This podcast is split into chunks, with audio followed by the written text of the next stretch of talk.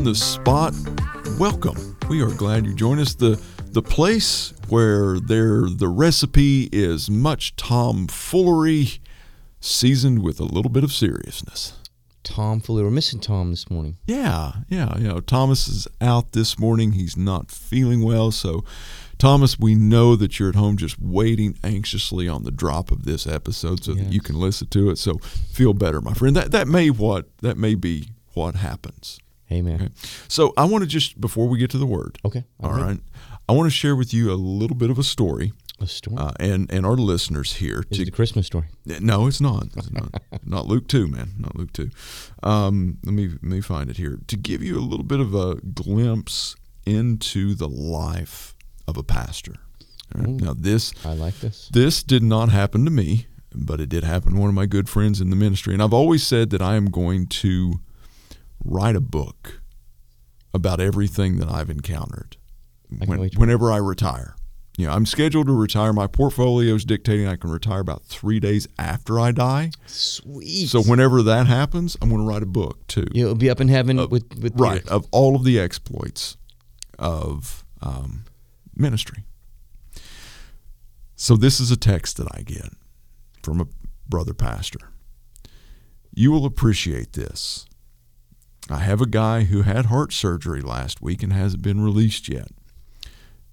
They were waiting on him to poop before they would release him. Well, So I went and visited him this morning, and he asked me to pray that he would have a bowel movement so that he could go home.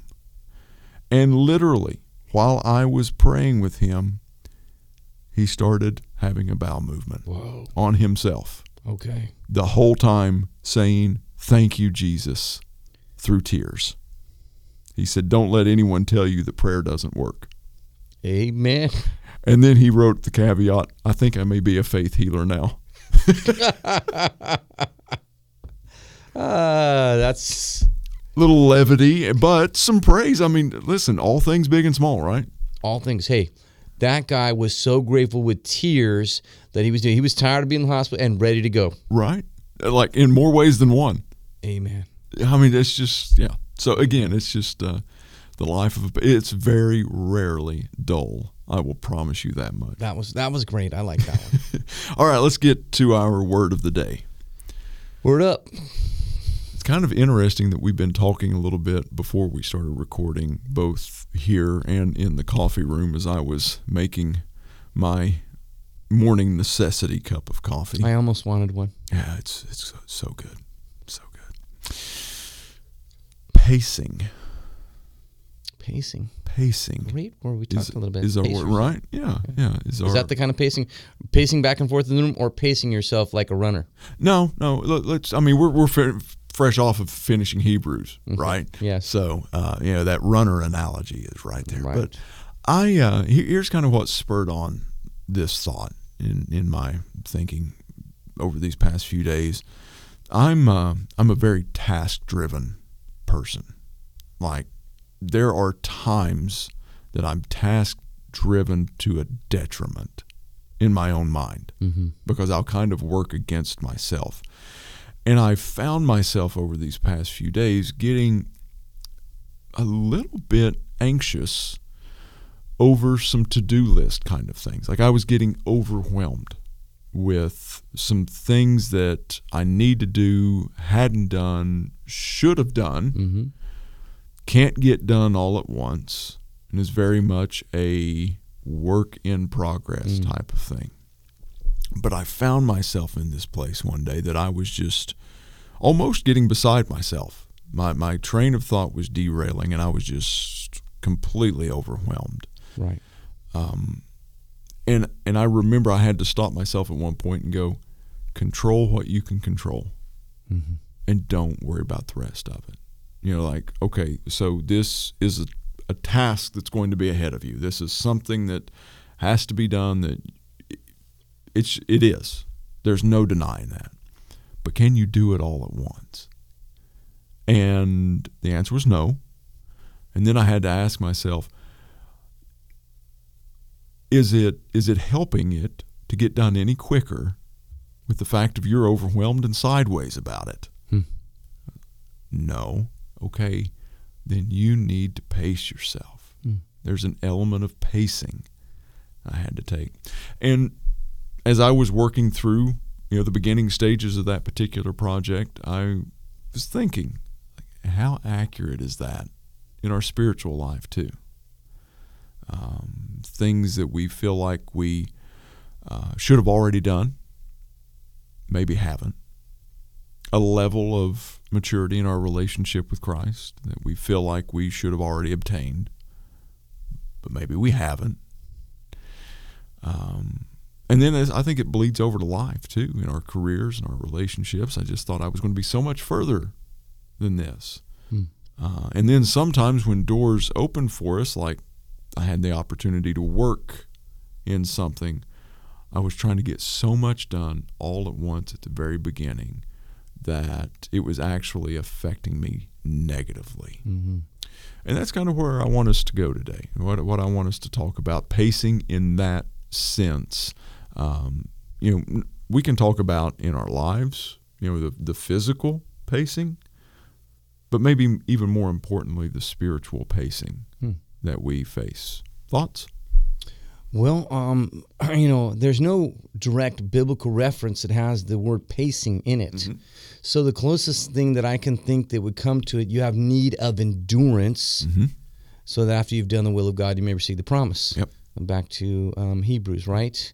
And so uh, to me, that's that's kind of you know, having been a runner when I was a kid, I used to run cross country, and um, so I ran track and did that kind of stuff. And I learned quickly what pacing meant. You know, you could either run all out and be tired, or you could run to a pace yourself and set yourself a pace. And that was much better for me as I became actually a long distance runner um, in cross country. I had to learn what pacing was about. And increasing your pace is a cool thing, you know, but because you want to beat your time. But it really is when you set your mind for the long haul. You know, you're understanding this is not going to be happening. In, and in America, or, you know, just our thoughts, I think in the Western culture altogether, is that we're often want the quick fix uh, the microwave dinner or whatever you know i want something easy simple go push a button and it's done. And you know often that's the way we want it in life. I want to be able to pick up a phone and contact somebody the problem solved uh, or whatever you know and, and now to draw it into the same kind of thing in s- the spiritual life is we want the same thing. We want to say a prayer and it be over.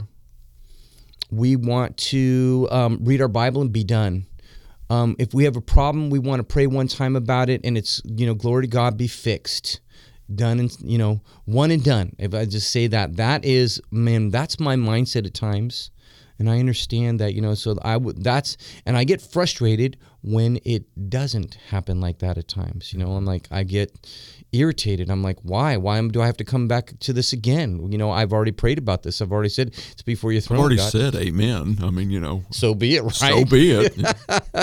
and so yeah those are the kind of things that uh, initially strike out at my mind that um, man that is a key aspect to our lives our christian life is not meant to be a one and done wonder God doesn't want us that's that's not the way he made us. I mean, sometimes you can do that. God gives you a miraculous deliverance, a miraculous thing happens in your life and it's amazing, but oftentimes there's just that hey, God wants God has designed that we should and I love this little passage 1 Corinthians uh, 10 13 no temptation has overtaken you, but such is common to man. But God is But Yes, right. Yeah, but, but God, is faithful, who will not allow you to be tempted beyond what you. But with the temptation, will make will create a the way of escape that you may be able to. Here it is. Endure it, and I love that word "endure" right there. It means to bear up under it. And there's some, just to build off that thing, come right back to you. There's some translations that grossly miss that Yes, interpretation because they say that it will give you an escape out. Right. Uh, and and that's not accurate. I'm I'm not a Greek expert by any means, but there have been times that I've noticed that some translations are talking about endurance or being able to uh, bear under the burden, you know, Right. under the weight of it. And then I see this other translation that says it will allow you an escape out. I was like, okay, those don't match up in my mind. Uh, and and digging a little bit, that's just a it's it's not an escape out. Like God's just like, oh, okay, well, I'll just exit stage left here. Right. It's a grace to endure it. That's right. I love that. You know, exact going on to the second book of Corinthians, chapter 12, Paul and you know, he, three times I plead he wanted a one and done. Yeah. A one and done three times. So that is a lot for the apostle Paul who had revelations. Um, lest I be exalted above measure, he said, and I think think that Thomas talked about this in prevention. You know, God said, Lest I be exalted. He said, you know, God had something for him, disciplining him through this process, and he had to bear up under it. Therefore, most gladly will rather take um, pleasure in approaches, in needs, and infirmities, and sicknesses, for when I am weak, then the power of Christ rest upon me. And that's, you know, the key is God's going to take us to the end of ourselves so that it becomes his power and not our power mm-hmm. that helps us with the endurance, you know, and that's that's what it is. Yeah. Yeah. Ask God to remove it. But if he doesn't remove it, then ask him to redeem it. Amen. You know? And Amen. that's just the that that's kind of the way because I, I see where Paul in Second Corinthians twelve writes that, you know, the three times that I ask. And and I wonder if it ceased there. You know, maybe the official ask maybe ceased, but I, I wonder if there were times moving forward where Paul was just like, okay, this again. Really wish this wasn't here. Right. You know, God, this would be really great if this wasn't here.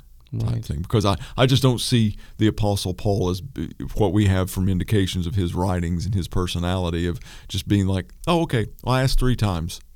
It's never going to cross my mind again. You know, I, I think that that probably really ate at him some. I think he was fervent in prayer Yeah. too. I mean, he was, you know, when he talks about others, he says he labored fervently for you in prayers, talking about Titus and Timothy, you know. And I just think that Paul was no doubt laboring fervently in prayer, like the Lord Jesus, you know. I'm not saying that Paul sweat great drops of blood, but I'm sure he labored before God, saying, "I pleaded." I think it, the other versions say, "I pleaded with the Lord three times that this would depart from me," and he said, "No." Yeah. No, sorry. I uh, I pastored a church uh, one time where I had a brother uh, and his his wife come to me, and they were facing some some real difficult times.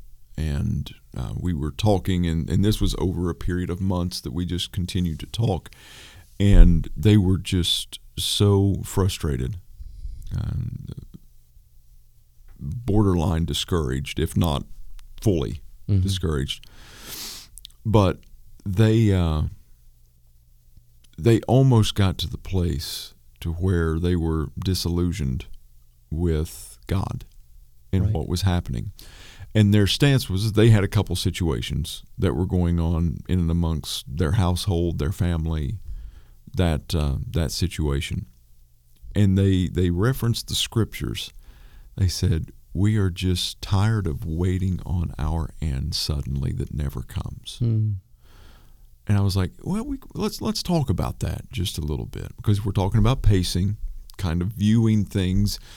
Again, we can't view things from a faith perspective, from a from a belief in Christianity perspective, and have everything add up on our timeline I love that you said that. because God lives in the timeless zone. That's right. basically a, a day into Him is like a thousand years, and a thousand years is into a day. He's not confined. He's not restrained by time. That's right. But I said, I think that we have to look back on that and suddenly statement Hmm. that you're talking about. Think that we just think we're so convinced that the and suddenly means boom with no history to it. Sometimes it takes thousands of years for the and suddenly to happen. Amen. We can see the coming of the Messiah And suddenly, after thousands of years, after thousands of years. God's timeline can be different, and most of the time is different than ours.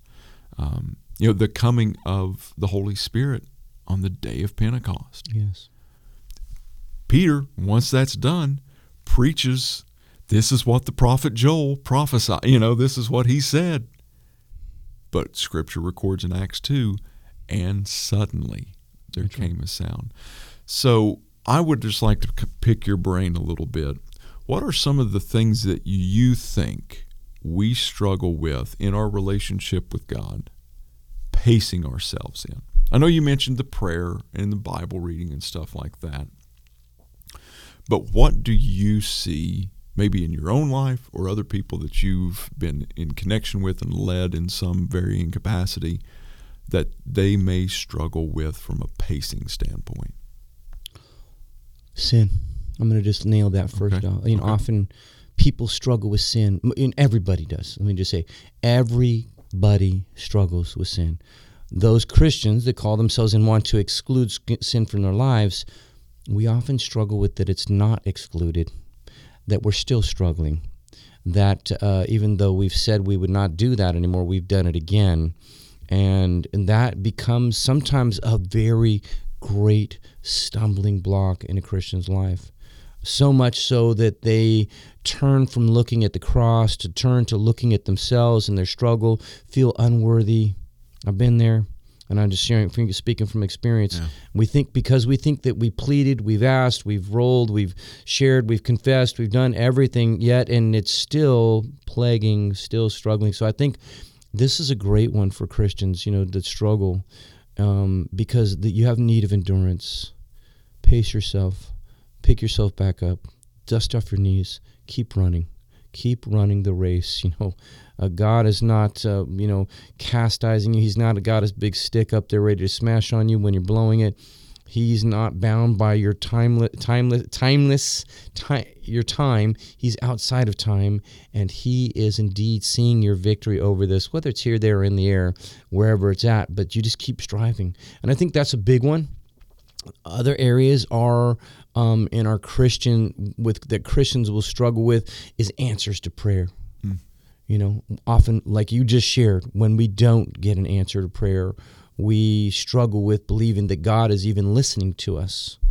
That we, you know, here's the thing, and I'm sure you experience this as a pastor. Pastor, pray for me Mm-hmm.